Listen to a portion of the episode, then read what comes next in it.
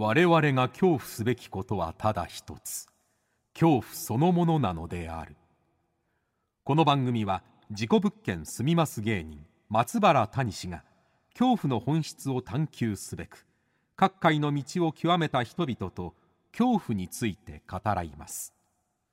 松原谷氏の興味津々。ご一緒に恐怖の感性を磨きましょう。こんばんは松原谷氏です。今夜の対談相手は先週に引き続き俳優の原田隆二さんです。えー、今週はですね、えー、さらに、ま、心霊オカルトについて、えー、深く深く、えー、聞いております。いろんな心霊スポットに行かれている、え、そのお話とかですね、え、また原田さんが最も恐れるものというのがそういうものそういうことかっていうのもね、えー、結構深く胸に突き刺さるお話でございましたので、え、楽しみにしていただきたいと思います、え、それではお聴きください。どうぞ。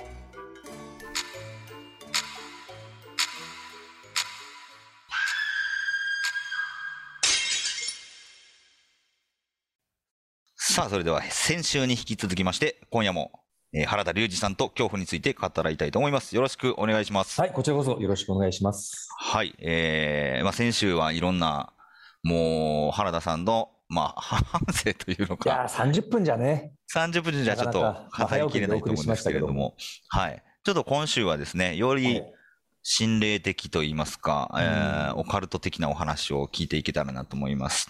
はい、はいえー、まあ、座敷わらしのね、もちろん、座敷わらし俳優として 数々のお宿に泊まられたと思うんですけれども、まあ、その他にも、はい、えー、まあ、もちろん、妖怪心霊、ユーマなど、興味は終わりだと思うんですけれども。ユーマで言うと、はい、2017年に、ええ。えー、ウェストバージニア州にモスマン探しに行ってるんですよ。モスマン探しに行ってるんですね、うん、すげえ。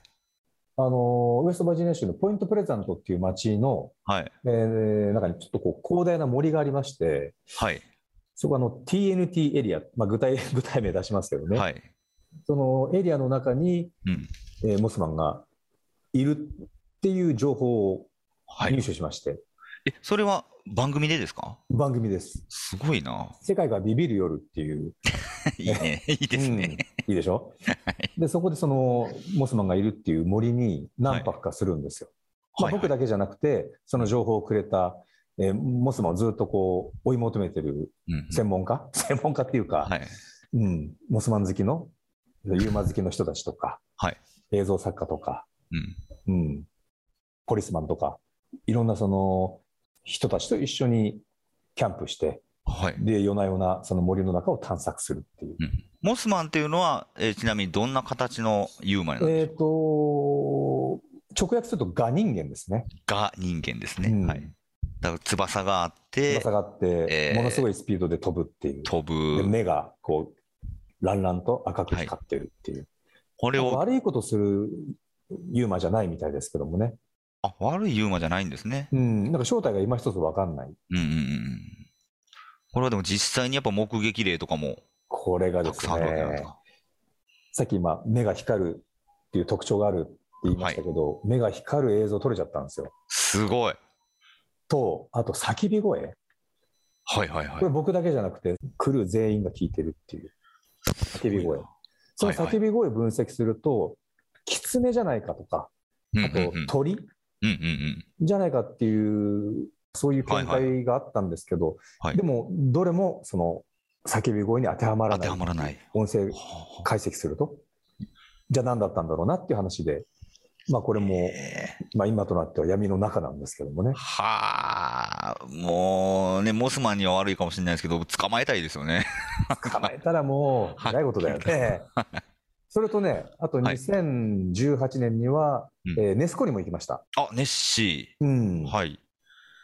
ネスコのネッシーはもう、世紀のね、あの、大暴露みたいなのがあって、やっぱりネッシーいないのかなって言われてるけど、うん、でもやっぱりいるんじゃないかみたいなも言われてるじゃないですか。水質調査をしているその専門家たちの結果は巨大ウナギっていうところに落ち着いたらしいんだけど、はい、巨大うなぎでも見たいですけどね。うん、ただそのいまだに人生をネッシー探しにかけてる人たちが結構いるんですよ、地元には。人生をかけてるんだ。人生をかけて、はい。要するに24時間ライブで、そのネスコを定点カメラで撮って、それを全国生配信してる人たちとか、はははは。湖畔に住んで、ずっとこう、ネスコって巨大な湖なんで、はい全体を捉えることはできないんだけど、うんうん。あるアングルからずっとこう、撮影してる人がいる。へで、その人え。に会って話を聞いたり、はい。うん。まあ面白い映像が撮れたんだけど、見てくれるなんて言って、うんうんその、撮った映像を見せてもらったりもしたんですけどね。はいはいはい。これがまた、何なんだろうっていう映像を撮れたりしてるんですよ。はあ、もう説明できない。説明できない。うん何これっていうね。だからでもその瞬間に水中カメラで見れるわけでもないですもんねい。や、そうなんですよ。そうやな。だから、固定の、要するに深さなんかは、うん今いろんな方法で測れたり、はい。面積を測れたりするけども、はい。昔海だったらしいんですよ、ネスコっあ、て。ネスコは。はうん、で、まあ、長い時間かけて地殻変動なんかも経て、あ。はい。今は湖として確立してるんですけど、はいもしかすると海につながってるんじゃないかっていう。説もあれば、はいはい。なので、そこからこう、大きな巨大な謎の生物が出入りしてるっていうことも考えらられると。じゃないかなと思ったりもね、するんだけど。うわまあ、いずれにしろロマンがあるじゃないですか。夢、ロマンがありますね。ね。はうんい。。いてほしいよな。ああいう首ねが長いものじゃなくてもいいと思うんですよ。はいはいはいはい。どうしてもね、うんまあ、昔の恐竜になぞってそういうものをイメージしちゃうけど、そうですね。ちょっと期待しすぎた、あの、ビジュアルでまずバンって出ちゃってるら。模型のムメメなんかもそうでしょ、あ、はいはいはい。うんうん、あれもやっぱりね、コンゴの沼地にいるうんうん。テレコって、あれも湖ですね、確か。はいはいはい。あうんの、あの本も面白かったですね。無限を探せ。うはいん、だからそういうのもね、僕好きなんで見ましたけど、ええうん、首が長くなくてもいいなって。うんうんうんうん。そうですよね。い、いる、いたっていうのが、なんか、希望があるというか。うんうんうんうんうん。もはう聖地巡礼じゃないけど、いはいはい。あここなんだ、その舞台はっていうね、ことで、うんまあ、その記念にすることがないんで、こう潜ったりしましたけどね、ネスコに。潜ってる。もうせっかくだからはい、やることないし、できること、ね、限られてるから、はい。ネスコの湖畔で、ね、夜な夜なキャンプしたり、まあ、一泊したんですけど、湖畔にね。でもやっぱ想像すると、あ、ここでネスコがいるんだ、どんぐらいの大きさなんだろうって、うんうんこう想像することがうん素敵だなって思いましたけどね。うんそうですね。まあ、座敷わらしにも同じことが言えると思うんだけど、はいはいはいはい。うん、想像をかき立てる、え想像させてくれる場所に行くっていうことにも意味があるっていうか、想像させてくれる場所に意味がある。うんそうなんですよね。確かにな。まあそんなユーマもそうなんですけれども、うんえー原田龍二の人間 TV ですよね。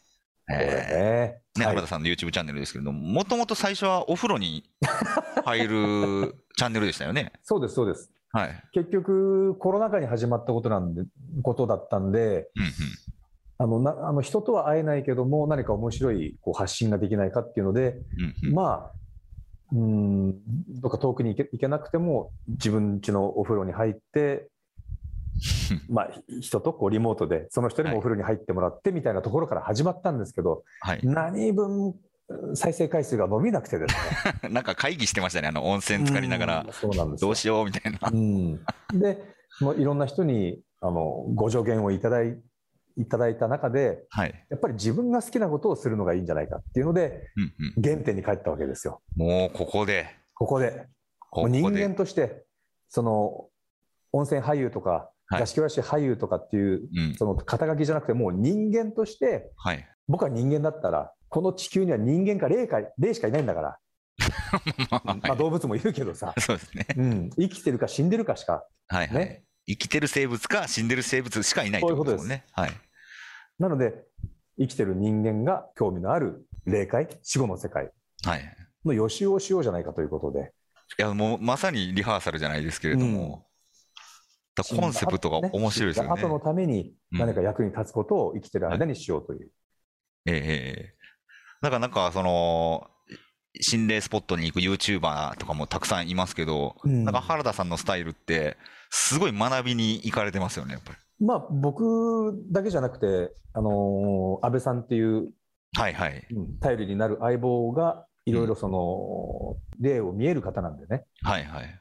その方の、うん視点で見たものをうん教えてもらい、うんうんそこから自分なりに分析すると、はいはいはい。うん、結局正解なんかないわけだから、分析でいいと思うんですよ。うんこういうことななんじゃないかなと私は思うといううん見解を示しながら、まあ、ああだこうだと言いながらいろんな場所に、うん、当然あの肝試し感覚も肝は全然試さ試されてないんですよ。つまりはあは撮りたい。そういったものを。ああ、もう、例映像、として収めたい。もう谷君も同じだと思うけど、はい。うん、見るっていうよりも最初見たいと思ってたんだけどそんなことよりもうん。見るのも大事だけど同時にそれを見たものを撮りたい。えええええ。撮らないとだっていくら俺が見たって言っても、ね、信憑性ないわけだから。あのーいろんな幽霊を見たっていう話はいろんな人から聞かせてもらえるんですけど、うんやっぱり自分も見たいから、やっぱりその人に映像として残しといてもらいたいなって毎回思うんですよね。そうですよ。だそれを原田さんが残す側にうです。してやりたいということですよね。だから撮った映像は絶対100%お化けですよって。うんうんうんうんうん。うん。いや、わかります。そこのロマンはね、やっぱ、うん絶対それはもう疑わせないよ。撮れた日には。取れた日にはね、うん。こんな日言ってんだから。疑わせないよ。うん。いや、そうですよね。でもだからやらせだったらもう、これこそ引退しますよ。あ芸能界引退しますよ。はい謝罪会見なしで。はいうんあ、あ、もうそこは、もう即引退。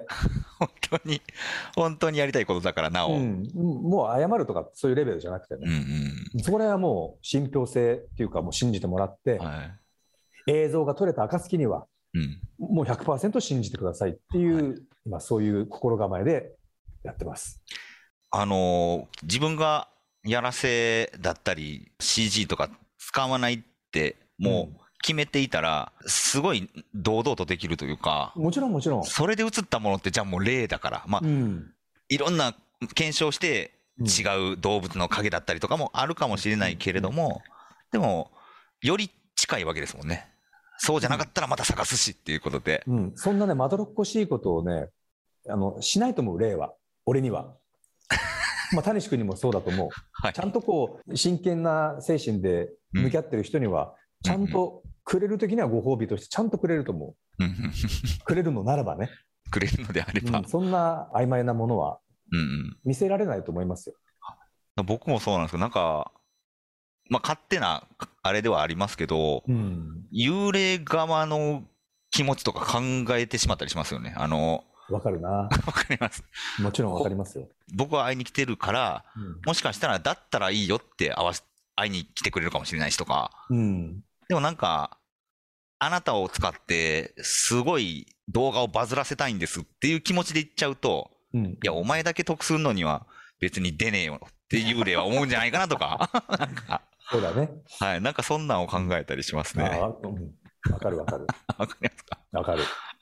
なんかいたくさんのあの場所をね、今まで行かれてると思うんですけれども、すごい印象的な、まあ、心霊スポットだったり、いやー、神聖な場所だったり語るにはまだまだこれからですね。まだ語れないですね。まだ語れないですか？だって50箇所も行ってないもん。いや、まあ十分結構行ってる。うん。もう数じゃないかもしれないけど、うん。うん、まだか語るのちょっと恥ずかしいですね。怖かったとか、怖いとかないから、うんうんうん。うん、要するに暗い場所に行くと見えない、人間って見えないから怖いわけですよ。はいはい。うん。見えないは怖いですね。うん、だからそそういう意味で言うと、暗闇が恐怖心を生み出すわけだけど、はい。そこにお化けがいるから怖いわけじゃなくて、うんうん。うん、暗闇で見えないからそういう恐怖心が生まれるわけであって、はい。だからそこにお化けがいるかどうかっていうのはまた別だと思うんだけどね。ねあの心霊スポット行った帰りってめちゃくちゃ早く帰れる感覚ってないですか？え、どういうこと、僕、心霊スポットにうん行くときに、うんその目的地とされるところまでの道のりすげえ暗くて不安な気持ちあるんですけど、わかるわかるわかる。帰りって、まあ、来た道が分かるからっていうのはあるかもなんですけど、あれ、こんなに距離短かったっけっていうぐらい、なんか、多分精神的なことなんでしょうね。はいはいはいはいはい。多分行くまでっていうのは多分いろんなこと考えてると思うんはいですよ。はい。移動中に。うんうんうんううんん。なのでそれが、こう、ふーっとこうクリクリアというか、同じ思考回路じゃないから、帰りは。そうですね。うん、考えてる内容違うもんね、全然。違います、違います。うんはいはい。あれ、こんなに怖くないっていうか、こんなにわかるわかる。スムーズに帰れちゃうんだって。え、もっとはいろいろなかったっけ？みたいな。陥りがちだよね。陥ります、はい。うん。あの、原田さんが、もう YouTube 以外でも、なんか個人的にもいろんなところに行ってみたりしてるっていうの、面白いなと思うんですけど、うん、お墓がいいみたいね、やっぱり。やっぱお墓がいいですか？うん。お墓は落ち着きますね、なんか。なんだろうな。唯一その自分の生活圏の中にある異界との接点があるのは、お墓、神社ね。神社もいいですね。まあ誰でも行けるということで言うと、はいはいはいはい。ううん撮影とかは抜きにしてね、ーん。確かに、僕丸も、腰で行けるのはそういう場所かなと思うけど。なんか、その配信ありきでし、だったり、撮影ありきで心霊スポットとか行ってた数年間だったんですけど、うんなんか何もなしで行ってみたらどうなるんだろうっていうので、うんうんなんか最近行ったりもしてましてあさ。すがですね。やっぱりそこなんだよね。うん。だから、それ座敷わらしにも同じようなことが言えるんだけど、はい。結局これもね、不思議なことがあったんですよ。これ、ある場所で2日間丸々、あの、モニタリングをして、はい。で、ほとんど収穫がなかったのね。はいはいはい。まあ、音とかは聞こえたんだけど、もう音ぐらいじゃもうこっちも満足しなくなってきちゃって、はい。音でも十分なんだけど、もっといろんな現象が欲しいっていうふうに思ってたんだけど、はい2日間ほとんど大きな現象なく撮影が終わるっていうので、スタッフもこう定点カメラをうん。こう回収したり、帰る準備をしてた矢先に、はい。鳴るはずのないオルゴールが鳴ったとかね。はあ。え、その時はカメラは？あの、回ってなかったんだけど、回ってないんだ。はい。うんでも、ディレクターが急いで、あの映像、映像っていうか、まあ、オルゴール、動かないオルゴールだけど、はいはその鳴ってるって映像を撮ってましたよ。はあ。もう片付けてる最中、はいはい。だそういう時録画をにもうレックボタンをストップにした後、後なんですよね。うん。そそこでれ。思ったね。こういうこともあるんだと。はいはいはい。うん、ででもそれって、なんか座敷わらし側からすると、まあ、あちら側の。気持ちになってって、さっきもね、話が出たけど、はいはい。座敷わらしからすると、うん、どう？面白いでしょ？っていう。うん。そうですね。ね、そう簡単にはいかないよっていう、うん、ちょっといたずら心がある、いいですね。子供らしいいたずら、いたずらやな。大人の思惑通りにはいかないよっていそうそうそうでもちょっとサービスするよっていう。うん、いや、可愛いなと思っちゃったよね。可愛いなってう思う。ん、そっか、ありがとうねって。オルゴールなるすごいなそうですよ、なるはずのないオルゴールが鳴ったうんですよ。ん。ゼンマイ回さなダメですもんね、あんなオルゴールって。そう、面白いなそんなことありましたね。あるんですよね、そういうあるんのって。ですよ。たまにそういうご褒美があるから、やめられないという。やめられないですね。ご褒美ですね、ご。褒美ですよ。いや、いいな、ね、えーではですね、あの、松原谷氏に何か質問がありますかというのを、そうですね。はい、もし僕に。え、谷志君、今回おしゃべりの中で、その、はい。死後の世界っていう言葉が何回か出ましたけど、はい。谷志君的に死後の世界ってどう思ってますか？どういう世界だと思ってますか？ああ、死後の世界、そうですね。全く無なのか、それとも、うんエデンの園みたいなそういう原始的な世界が広がってる、どう思ってますか？無と思いたくないですよね。うんあのー原田さんの前に、稲垣秀弘先生っていうあの、雑草学、植物学の先生にインタビューさせてもらったんですけど、うん。なんか生物ってもともと単細胞からできて、うん。で、まあ人間もそもそも細胞がたくさん集まってできてる生命体。で、まあ、どこからが死なのかっていうのは、はっきりわからんという話があって、だからその、心臓が止まって、生命活動できなくなってからが死と捉えることもできるし、肉体が腐敗して、えそれぞれの細胞、別のバクテリアなんかに食われたりして、細胞が消滅していって、全てがなくなったら死とも取れるしというか、うん。あなんか、まあこれ仏教的な考え方でもあるのかもしれないですけど、うんうん。大きな一個のもののうちの一つとして形付けられてる自分が、あそれがバラバラになるだけっていう。なるほど。のは、えまあ素敵ですよね。じゃあ、ある種死なない死なないんじゃないかなっていうのは、確かに。うん。だからまあ、それこそ次のステージじゃないけど、うんうんあれですよね。意識っていうのはないなくなるのかもしれないけれども、うんうんうんなんか次の別のものになるっていうのが死なのかなっていう単にこの肉体っていう、要するにこの殻、から。うんまあ、入れ物っていうのかな？はいはい。これは機能しなくなるけど、はい。まあ、魂っていう言葉に変わるものがあればいいんだけどもね。あればいいです。ね。いや、そう、魂、魂が希望ですね。ううん、使い古されてきてるよね。あ、そうですね。うん、決してチープではないけど、えもっとピンとくる言葉があってもいいなと思いますけどね。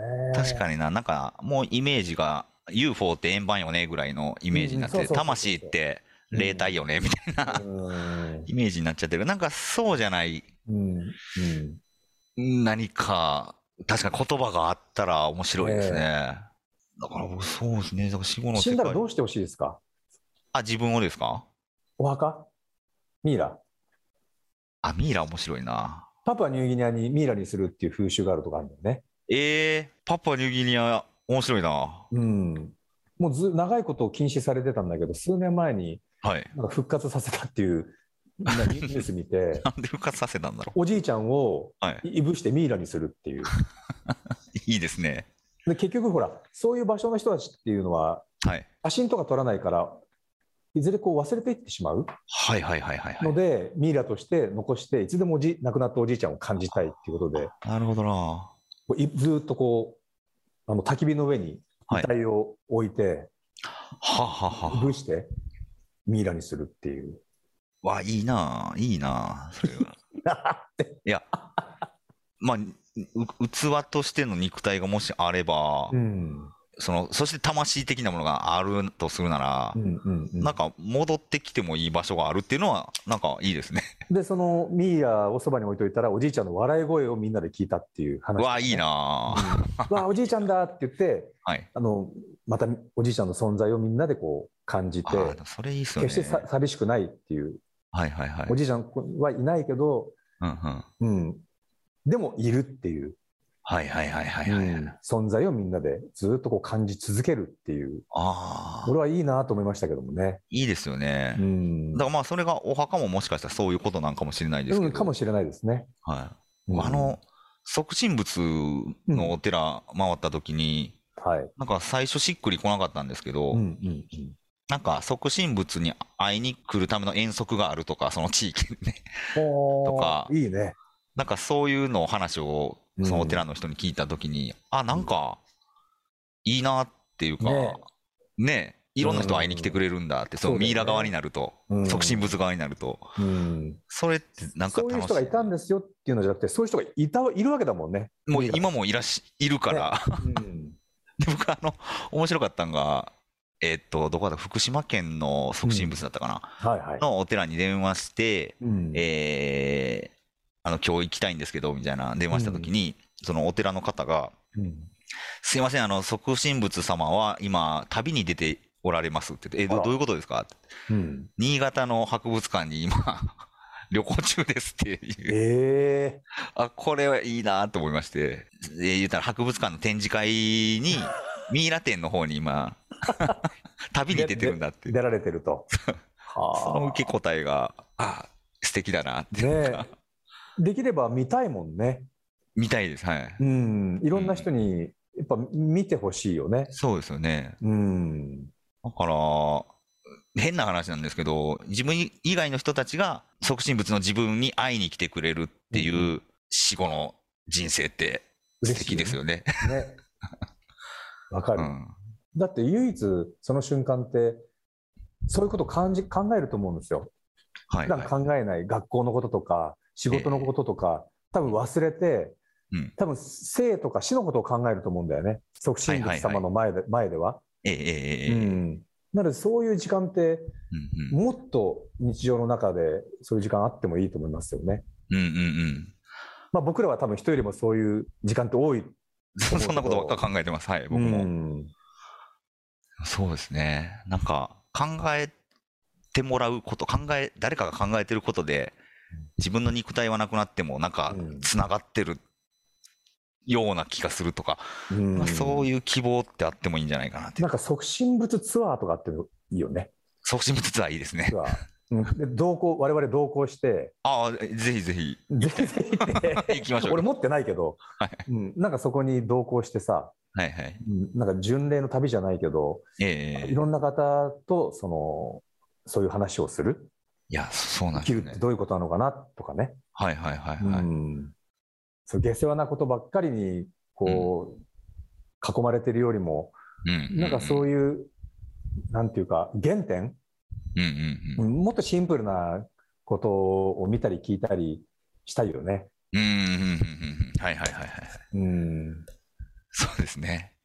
うんうんうん。そこに行くと、なんだろう、そうですね。それこそシンプルな死とか、うん、まあ、生きることって普段考えないうんけ、ど、よりクリアに考えれるというか、うん、で、そういう人たちが集まってくるから、そういう話もできるっていう場は、面白いですよね。うん はいいやーありがとうございます。さあ、じゃあ最後ない、ね。キリがないですね。最後の、最後の質問になります。ズバリ、原田隆二さんにとって一番怖いものとは何でしょうか？うん、やっぱ心かな。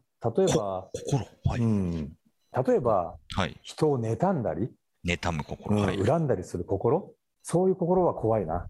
はいはいはいはい。うん、もっと、うん、もっと人をこう褒めるとか、うんうん。人のいいところを見る、それをその人に伝えるとか、はいはい伝えてもらうとか、はいもっと心がこう楽しかったり豊かになるようなことがしたい、うんうんうん。うん、そういう世間になったらいいなと思いますね。はいいや、より最近は特に思いますね、僕も。ううんんうん。もっとニコニコできるようなうん。日常をはい。みんなで送りたいな、送れるようになったらいいなっていう。だから戦争なんてもってのほかだよね。戦争は本当にやめてほしいですね。うん。もうその話になっちゃうけどさ、いや、もう、まあいろんな事情ああるんだろうけどさ、はいはい。うん。まさかですよね、一番ニコニコハッピーとは。反対の。事象が今、現在起きているっていうのが、もっとさ、日常で言うとさ、まあ、うちの子供がまだ、中学とか高校だから、はい。その例えばいじめとかね、いじめ、はい。うん、もし自分がいじめられてたらと思うと、うんた誰か助けてって思うしさ、うんうんうん。うん、助けたいなとも思うし、はいはい。だからそういう人をいじめるとか、そういう心が一番怖いよね。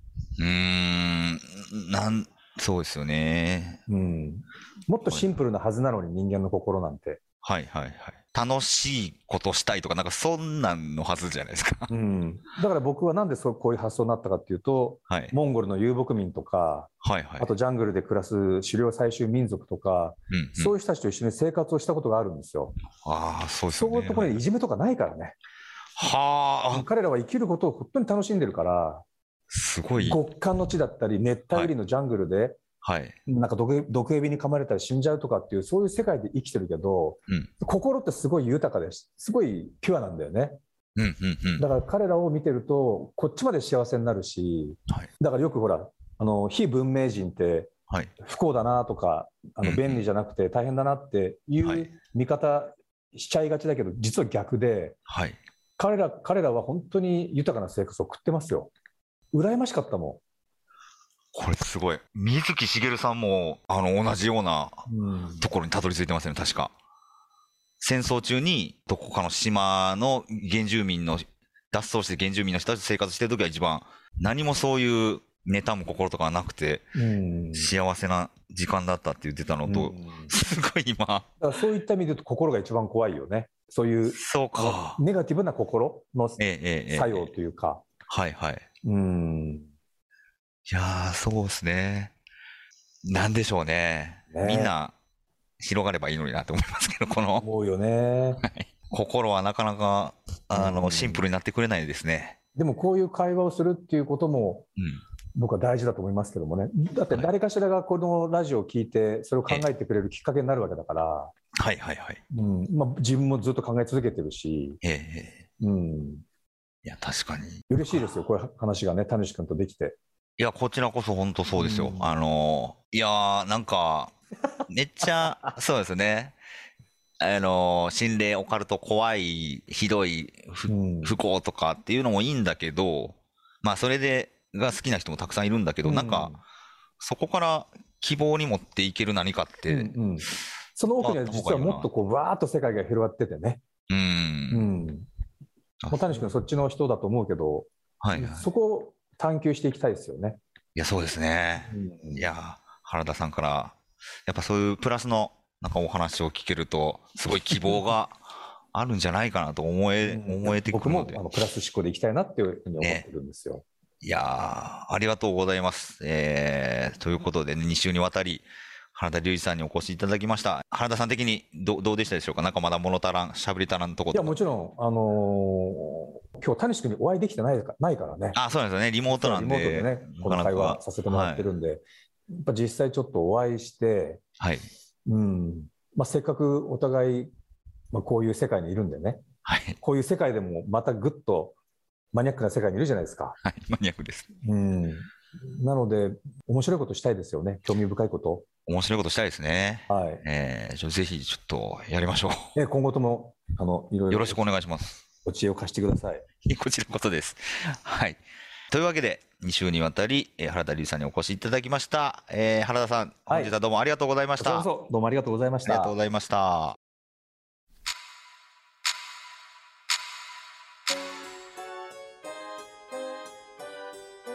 はい、いかがでしたでしょうか？原田さんね、もう収録回ってない時もずっと喋ってたんですけれども、まあ、とにかくポジティブですよね、あの人ね。話聞いてて面白いですよ。えー、あとこの見たい、記録に残したいっていうこの幽霊、えー、心霊現象っていうのがね、すごい通ずるものがあって、もっと喋りたかったなという、えー、感想でございますけれどもね。また、またどこかで何かお会いできたらいいなと思っております。さあ来週はどんなゲストが、え出てくれるんでしょうか？恐怖の感性を磨いてお待ちください。それでは松原谷氏の興味津々。今宵はここまでです。皆様どうかお元気で。さようなら。かわいいな。